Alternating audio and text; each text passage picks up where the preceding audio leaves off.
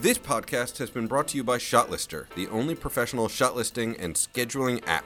Go to www.shotlister.com to learn more.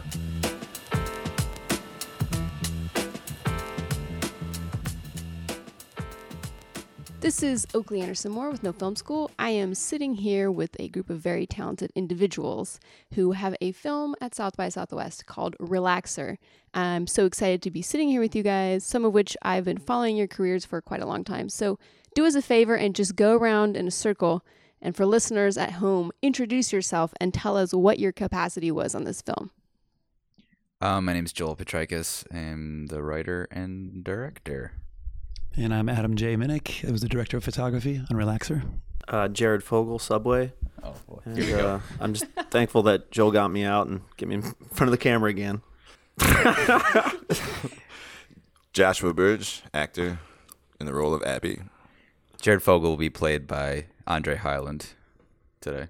That's, yeah, a.k.a. Andre Hyland also, yeah. Fantastic. That won't confuse people at all. The first thing I'd love to ask you about is, Joel, I first met you a few years ago at South By. You were here with your film Buzzard, and there's a lot of people in this here in this room today with us who worked with you on that project, and you call your crew Sob Noise. So can you give us just a little background on who you are and how did you meet the people that formed this sort of posse of filmmaking group? Yeah, group is close. I like to call it a filmmaking band. A band, okay. Because it's like, yeah, we're all like friends and we all have our roles and we hang out, and it's not like a union thing where we just meet up to make movies and then we're done. So Adam has been the director of photography for the last three. Adam and I met in high school at a battle of the bands, actually. To make it, we were both in bands. Oh, really? Neither of us won that competition. Was it like an audience vote? I think so. Yep. Adam was in a real, you guys covered helmet and stuff, right? Yeah. Andre bought a helmet t-shirt at Media Play. That's right, yeah. Oh. Yeah. And I was in a like kind of goofy garage band. So when we made Ape, and I kind of was doing all of that. I ran the camera and the sound and directed it and everything. And for the next movie, Buzzard, I realized I didn't want to do that anymore. And there was only, I thought, one person that I would trust behind the camera, and that was my best friend Adam, who was a photography major and like understood composition and light better than I did. He was like the only person that I really thought understood what we were trying to do, that could bring his vision to the duties. And we had the same movies in common that we liked, and we knew it was going to be, we were making the same kind of thing. We had the same goals, whatever. And you're the sweetest buddy. Thank you. And so Adam's, now the Sob Noise DP. That's just kind of how it is. It's like, this is a band. We don't replace people for any reasons, really. It's just the thing. And Joshua has been in Coyote, Ape, Buzzard, and now Relaxer. And Joshua is a guy that we met in college in Michigan, and he is just he was a coffee shop folk artist. I'm sure you're going to be able to elaborate on that later. I was a Bob Dylan imitator. Okay, you said it first. And then he was under the name Chance Jones, and his band, he formed an actual full band later on called Chance Jones that would play around Grand Rapids, really popular, and I was a fan of that band. And he wasn't an actor per se back then, but I just would see him. He was the front man, and he was very charismatic, and he was moving around and grooving, and I was just like, if I can get a little bit of that energy into a performance in front of a camera, then we could have something. So slowly over the last 20 years, been kind of putting together the band and adding members and getting a little bit bigger, and everybody kind of has their roles in the band, and that's kind of just how I want to make movies, is keep putting it together. Now Andre may be a new member. He was like the What's the dude, the bass player in Metallica for that they're trying to... Robert after Jason Newsted. Trujillo. Yeah. That might be the Trujillo of Sob Noise, the new guy. That so another guy, so Andre had a film that actually played before, a short film that played before Buzzard at AFI Fest called Funnel. And just watched and I was like, yeah, I know that guy. I know that world that he's making. This is kind of like we instantly realized we both had like kind of the same taste and things and same sense of humor. And so it was like, someday I'm going to get that guy in a movie and it's going to be magic. And I'm going to combine his crazy sensibilities with Josh's sensibilities and there's going to be some magic. And so ta-da, that's how Relaxer kind of has come to be today. That was nice. We sent each other links to our videos and yeah, we were like we just had a lot in common as like goofball character guys and things like that. Yeah. So like everybody, you know, everybody has their own specific role. Where Adam is like very like if there's a technical issues or things like, you know, that's Adam's job. He's like kind of the scientist, and Josh is like the lead singer, the face of this. And then, you know, a guy like Andre is somebody to bring extra flavor. So he's a Flavor Flav / Robert Trujillo of Sob Noise right now. Wow. So which of you is the guy in the band who becomes so overcome with jealousy that he later stabs the other band member and it all ends in infamy? It's probably our sound guy, Sasha.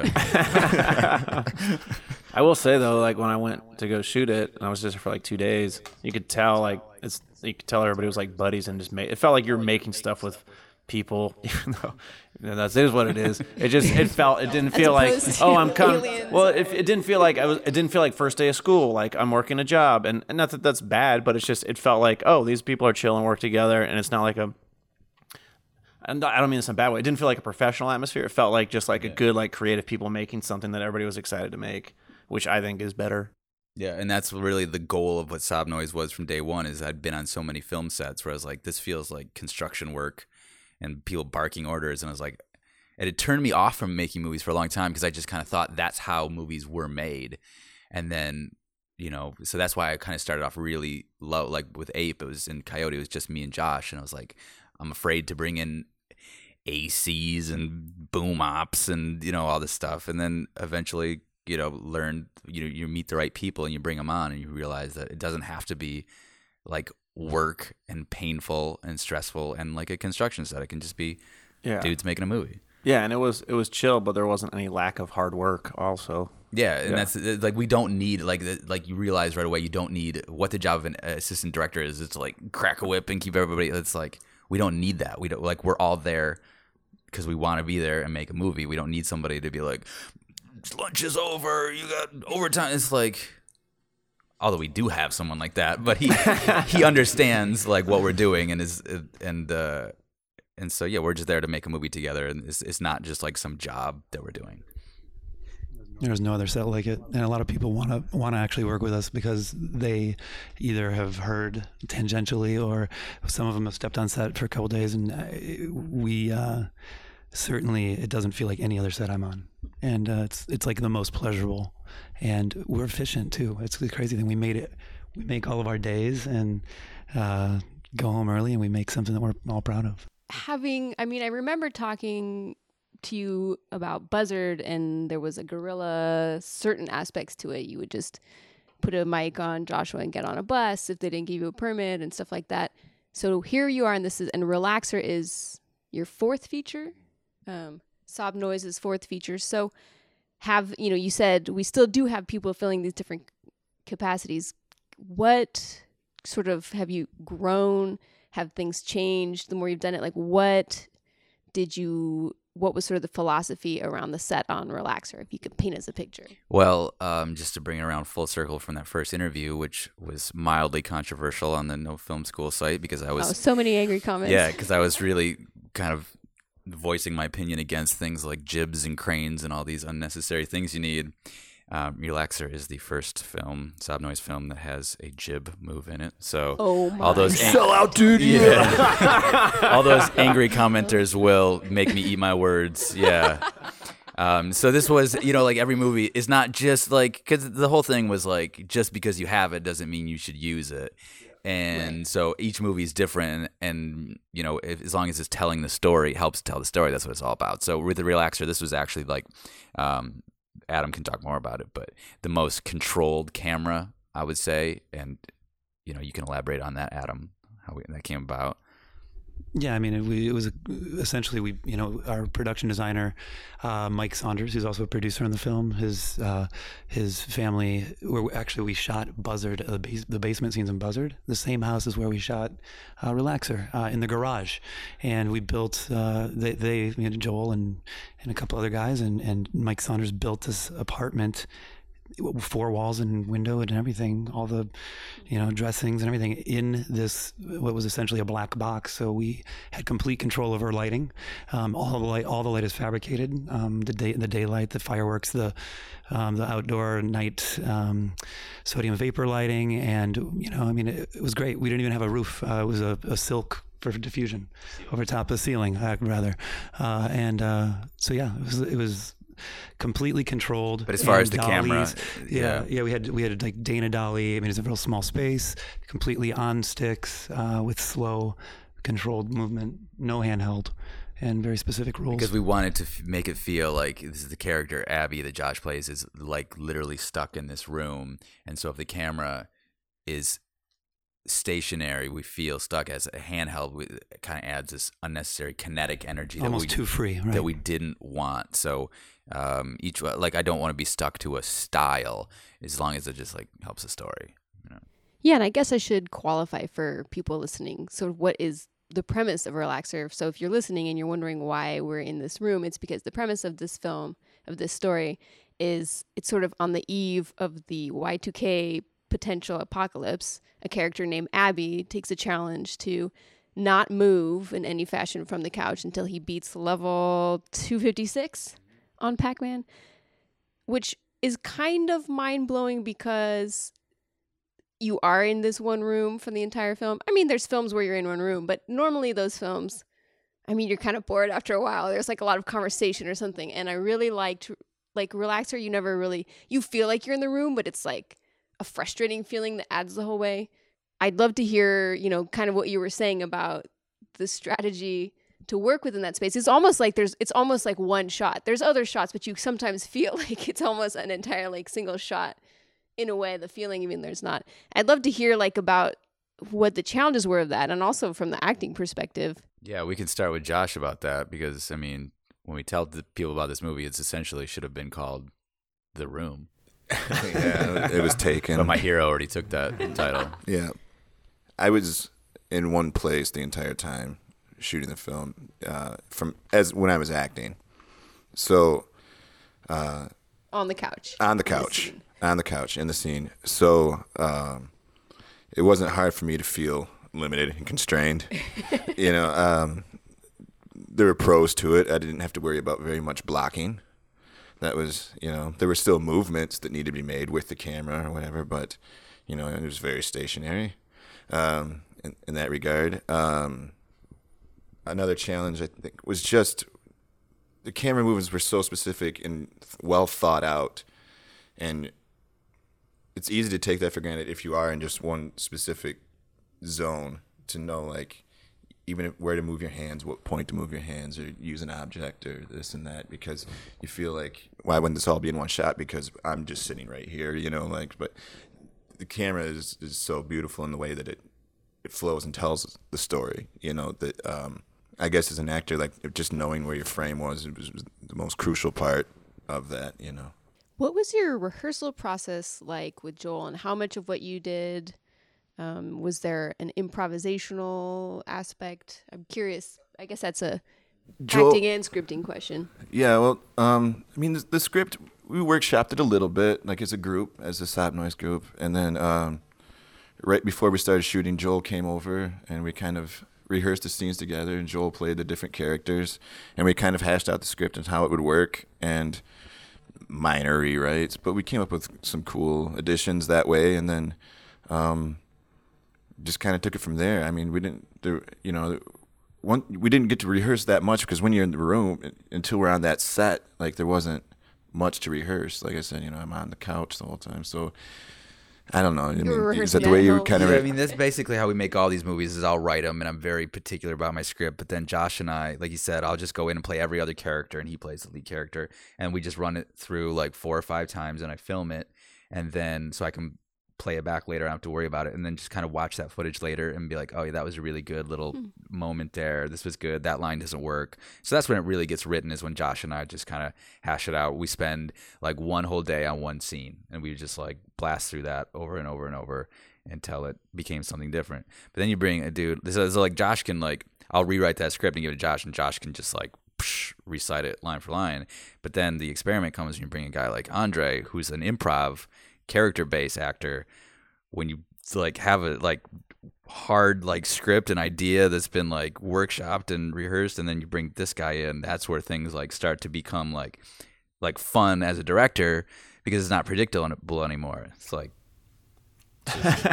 like yes, yeah, it's fun to do that. And it's also, I'm the opposite, I'm like bad at memorization, so I think one of the reasons I'm good at improvising is because I'm just bad at memorization. I mean, I can do it, but yeah, but it was also cool that like, yeah, Joel let me be more free in it. I mean, he's obviously curating it, but like, yeah, it was very fulfilling and fun. Yeah, and it's also such a tight script that, you know. Yeah, but it's weird because, you know, most of what you see in Andre's scenes, he wrote that dialogue just on the moment. And so my job as the edit, I also edit these, is to like take what he gave me and make a new scene out of it and have it be completely different. So what I wrote looking back was just completely lame compared to like what Andre brought in. Like his scenes, I could never have written that. And that's why I wanted Andre, because like I have an idea of what I think is funny and what'll work, but then he comes in and it's like, that's what I was trying to do the whole time, but I just can't. You can't write that kind of stuff. You know? You can't. Like, it just coming out of his head at the moment. Well, so. We watched it last night. I totally forgot about the pinching capabilities line. Oh, dude, yeah. Yeah, that's the other thing. Is like I would ask him like, okay, dude, can you do that take again? And he'd be like, I don't remember that line that I just said. What are you talking about? It's like, okay, don't worry about it. We got it already. There's a great moment too, and he, if you remember, he was. I think it was the final thing we shot with him. He was like leaving the door, gives the middle finger, and then. Did something, and Joel says, "And that, ladies and gentlemen, is why you hire Andre Hyland." It was so great. This episode is brought to you by ShotLister, the only professional shot listing and scheduling app. Paper shot lists suck. When something inevitably goes wrong on set, you're left to scribble all over your perfect plan, guessing if you'll be able to make your day. But with ShotLister, you can schedule your film on a shot-by-shot and minute-by-minute basis. Then when things change on set, you can simply update the shooting schedule on the app, and ShotLister automatically does the math for you so you know exactly how you're doing. And its crew sync feature means you can keep the whole crew up to date. ShotLister is designed by filmmakers for filmmakers and is available on macOS, iOS, and Android. Check it out at shotlister.com. As a special bonus for listening to the No Film School podcast, ShotLister is giving away 50 free downloads every month. Just email nofilmschool@shotlister.com for your free copy.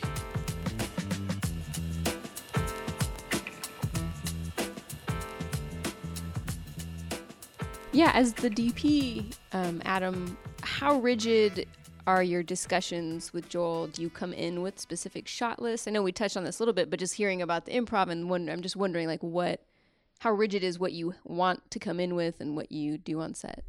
I would say the rigid part is the rules that we set for each other, or for the film, for each production. And I also say that I don't think any of Joel Potrykus' movies look alike. And I think that's kind of great. So each story and the way we like to tell it and the visual language of the film is defined by that moment and that particular story. Joel was really clear in the beginning. He had a great idea, which is the camera is always going to be at 37.5 inches, which is Josh's eye level at sitting height. We worked with more limitations on this film than any other film, I think, but I think it also opened up this amazing freedom. We had about 11 foot by 8 foot area that the camera could be in. One of the rules was the eye level of the camera. The camera's going to be at his eye level. Another was the camera will never be behind him.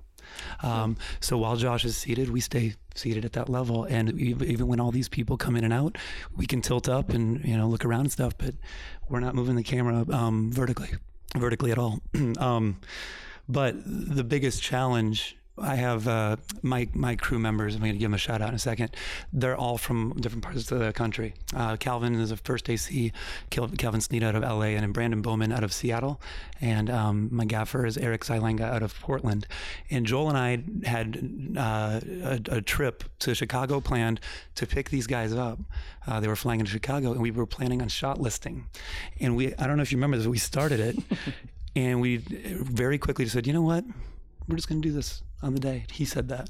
And the trust we have for each other and the understanding, I know what we wanted to do. And we kind of were starting to understand the space. It was still being built. It was like a week before production. And I don't know, man, the limitations were crazy. The camera was very controlled movement. And you touched on it earlier, Oakley, that that to keep something not boring, that's in one room. I feel like we definitely exercised every corner that we could put that camera in, that we allowed ourselves. And in some amazing way, we made what I consider kind of the greatest accomplishment so far in my career, with imagery. And I think that weirdly, our little Sob Noise band was firing on all cylinders. The performances are unbelievable. Joel was on fire. Like, his writing is top. Like, it's the best writing he's done, and I'm so proud of our camera crew, and I think our lighting's amazing in it. And I just feel like somehow we came out of this with something that we kind of hoped for, and I think it's better than what we hoped for. So yeah, shot lists for me sometimes don't make a lot of sense, because it's just like day of, like, you just gotta go with your gut and trust your instincts. So mapping it all out, you talk about it and talk about it and talk about it, but day of is usually always how we set the shots. Another thing worth noting, Joel likes to give, he's a very long leash. He trusts me, and I think that's really great. And on this one, we riffed a lot. I mean, there was like 20 pages in the beginning, and with Dave Desmalchin, who we haven't mentioned yet, he's an amazing actor, plays Cam, Abby's brother. And we were kind of just, it was like a jam session. Like, we had the camera in the spot we knew we wanted, and we used a really long zoom lens the entire time. And we very slow controlled zooms to, kind of create these frames and frame in the characters, and the blocking was great. Josh was in one spot, this other guy's all around. I mean, that's a great example of, we kind of just found that on the day. Yeah, and David's a guy, an actor we met actually at South by Southwest during Buzzard. He was there starring and written a movie called Animals, and I'd seen him like 6 years earlier in Dark Knight as one of Joker's henchmen, and I was just like, that dude, I like that dude's face, like I want to someday talk to that dude. And so he was at South by, and I came up to him, I was like, hey man, you don't know me, but we should make a movie together someday. And he's like, oh, you made Buzzard. I love that movie. Let's make a movie together someday. So I was like, beautiful. So like, Relaxer is like the ultimate, just the dream team has assembled. One thing I have to ask is the setting of Y2K. How did that start out as an idea? And what were some of the challenges in trying to set the film in that time period, if there were any? I don't know, just that's kind of an interesting thing. And I was like, Y2K, oh yeah, I remember that. I literally hadn't thought about Y2K in quite a while, because for some reason it just like disappeared out of the public awareness. Because there's no movies about Y2K. That's why you haven't thought about it in a long time. Until now. So reigniting that. And like, the apartment that he's in is based, is blueprinted out. We designed the set around the apartment that Adam and I lived in 1999. Playing Nintendo 64 all day. Nice. So this was like just me getting all nostalgic and sentimental about the good old days of Y2K, paranoia. And yeah, there's just not any movies about it. We have all these like apocalypse movies, but it's like, dude, the original apocalypse. Yeah. The original, the one that came 19 years ago. Yeah. Apocalypse, Y2K needs to be on screen a little bit more. And it's hilarious. Like, it's hilarious. There is a Catherine Bigelow movie called Strange Days, though. It does take place. Oh, yeah. Y2K. Yeah. Is it in Y2K? But I mean, I didn't realize that. Really, if I watch her movies, I'm watching Point Break, so. Absolutely. I wouldn't worry about the Strange Days situation. I can get on Near Dark, too. Yeah. I can get on Near Dark. And Strange Days takes place in multiple rooms, so whatever. Is it really building? Is it really about Y2K? It takes place. It climaxes on New Year's Eve. It's about a guy in the future. Like, people have like whatever. It's like people do watch snuff films through VR, and they sell it like a drug, and that's kind of like the sort of main course. Ever since I saw it. Yeah, it's Ray Fiennes, right? We have to go watch it again. I don't think it counts though in this. No, it doesn't count. But it ends in it. Too self-serious. But as New Year's Eve that, Prince. Yeah. It's like, you're good. What's that movie with Christina Ricci where it all builds to New Year's Eve? Oh, wait, no, that takes place in the 80s. Well, there's also the hit romantic multiple-piece movie called New Year's Eve. Is that the one? Is that Christina Ricci in that one? I don't know. They made Valentine's Day. It's not Y2K, though. It's just New Year's Eve in general. They're going to do Easter eggs. Yeah, I can't wait for the Easter one. Is actors, were there any particular things you had to do to try to be true to the 1999 time period, or does that enter into the equation? Like, what is your process about that kind of thing? I did try to keep my references pre-1999 when I was riffing and what have you. Yeah. So that was where I kept it in my head. Yeah. That would have been difficult for me. So I didn't have to. I'm not an improv master, but at all. But if I were, that would have been the hardest part. I think is getting all the references correct, which you did. Yeah, because you can't just really. If you're improv, you can't be like, oh man, I just call him on my cell phone. Like, cut. Yeah, right. Yeah. That's you true. Have a cell phone. I did get my first cell phone in '99, though. Braggart. I was embarrassed by it. Like, I went to California that summer. My parents got me one, like, use this, and you don't have to do 1-800-CLEX or whatever. And I was just super embarrassed having it. It was one of those old Nokia ones. And I got mine in 2000. Yeah. Pull out the little antenna. Yeah. Oh, yeah. Play Snakes on that, I think. Yeah. Snake was great. I wish that was on my Samsung. Snake. Yeah. They didn't have the color flips yet. No, this is like kind of a pea yellow and Snake is still my favorite cell phone game. I don't really play cell phone games. That was it. They got rid of that. I was done. This isn't really related to filmmaking, but the level 256 Pac-Man, is that for real? Is that a real level? That level 256 is for real. It glitches out and you can't get past it. And in 1999, Pac-Man champion Billy Mitchell just made a movie about him. The Pac-Man champion Billy Mitchell did offer $100,000 to anybody who could beat his world record in Pac-Man. So I knew about that contest, but I didn't know what year he offered that out. And so the script had already been taking place in 1999. And when I read that that contest was 1999, it was just like, whoa. Yeah. And it was really unattainable too, right? I mean, because he had the perfect. Yeah, so you can't get past it. So it was like a publicity stunt. Like he knew, he like didn't believe anybody who said they could get past level 256. So he's like, yeah, okay, try it, dude. And if you do, I'll give you $100,000. And no one ever did, I guess. So, but there really was in the movie. It talks about in like 1982, this kid named Jeffrey Yee supposedly said he did it, and he got like a crazy score, and it was such a big deal that Ronald Reagan wrote him a letter saying, "Congratulations, young man." Wow. And Billy Mitchell's like, "Fuck that little kid, man. He's a liar. I'm the true champion." So Billy Mitchell's a weird villain, man. Real life villain. So how would you describe sort of like the genre of Relaxer? Not that I'm trying to be like, what can we label this as? But, there's different things where I'm like, it's like magical realism or like going back in history and changing it. And I don't even know. It's real magicalism. Real magicalism. That is really like the most not to say your question's uninteresting, but like that's what everybody first asked me, like, so what kind of movie? And it's just like, I don't know, like it doesn't matter. Like Family Video, you go there and it would just be in the R's. Like Blockbuster would have this need to put it in, dark comedy or real magicalism, but no, man, this movie exists at Family Video in the section R's, right next to Repo Man. Yes. Yeah. Yes. Exactly. Yes. This is Repo Man is perfect. That is the genre. It is Repo Man genre. Okay. That's a good genre. Yes. Yes. We've talked a lot about Repo Man actually. Absolutely. Yeah. Good call there, Oakley. You nailed it. That's the genre. Nice. Repo Man. Excellent. Yeah, the genre is Repo Man. Yeah.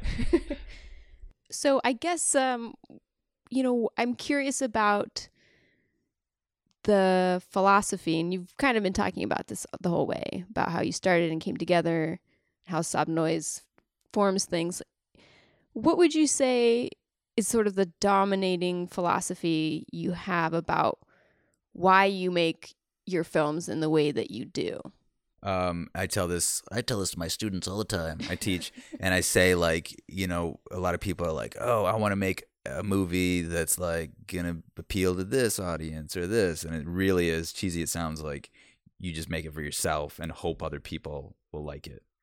And then I throw in that Mystery Science Theater 3K quote where Joel Hodgson says, "When we started the show, we didn't worry about who would get it. We just knew the right people would get it." You know, like, that doesn't make sense to me. It's just like you make it for yourself, and otherwise, if you're making it for somebody else, then that doesn't. I don't understand that.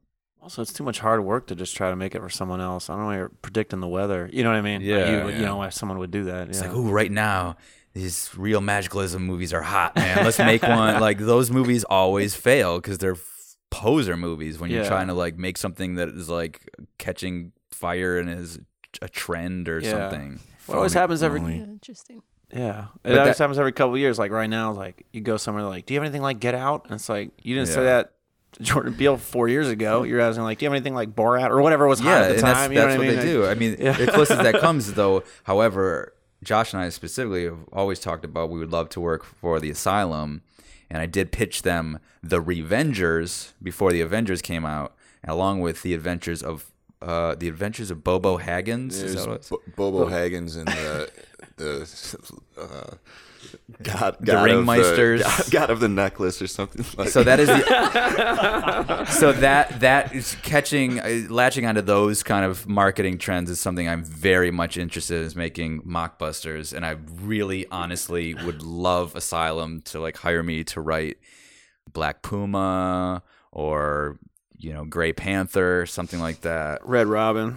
What's the Jennifer Lawrence movie that just came out? Red Sparrow. Red Sparrow. Yeah. Robin, yeah. Well, I'm sure after Asylum hears his podcast that I've talked to them. I've tracked them down at the AFM, the American Film Market in Santa Monica, and just threw out a bunch of titles real quick. Like, they just are like, we're pushing Sharknado. Get out of here. Sharknado is stupid because that's like, that's not even a mockbuster, and that's how Asylum built their companies on mockbusters. So they're the posers and sellouts. As far as I love them. I would love to work for them.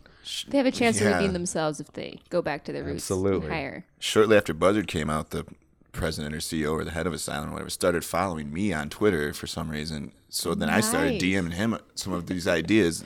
He's blocked me since, I think. What? Well, he followed me too and direct messaged me. Yeah, and I was like, I got an idea about a shark in a swimming pool, and I should talk to him about it. Well, we're gonna make the movie Get Ready Player One. It's gonna be Relaxer 2, Get Ready Player One, the video game to end all video game movies.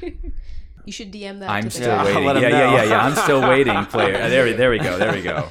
To wind things down, I guess I might ask each of you for sort of your advice. I mean, here you guys are, and you have this rebellious, insistent way of filmmaking, but you're like on the inside. You've made it sort of. This is your how many years in a row at South by, and your films are getting out there, and people are seeing them.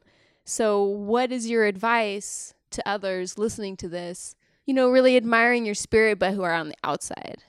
Josh, what do you got? Come back to me.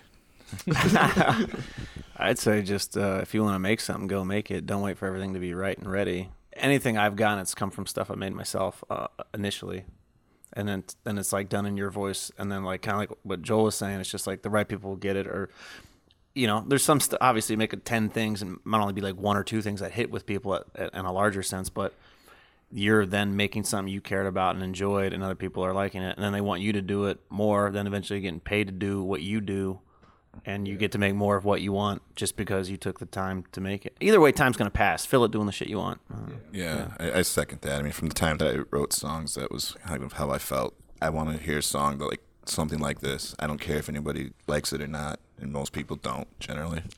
But your Bob Dylan impersonations, or no? I moved on. That was an 18-year-old impressionable kid trying to find my way in the world, you know. But that is the secret, I think. You know, just do the things that you want to do and see what happens. Don't worry about so much what is going to happen. I think I would say find your band and stick with them. It goes all the way from, like, working with the same crew that I do. I bring them on every film if I can, and I usually do. And but something like Joel said earlier, he found his band, and it kind of you learn when you work with different people, you learn what not to do, and I think that's as important as what there is to do.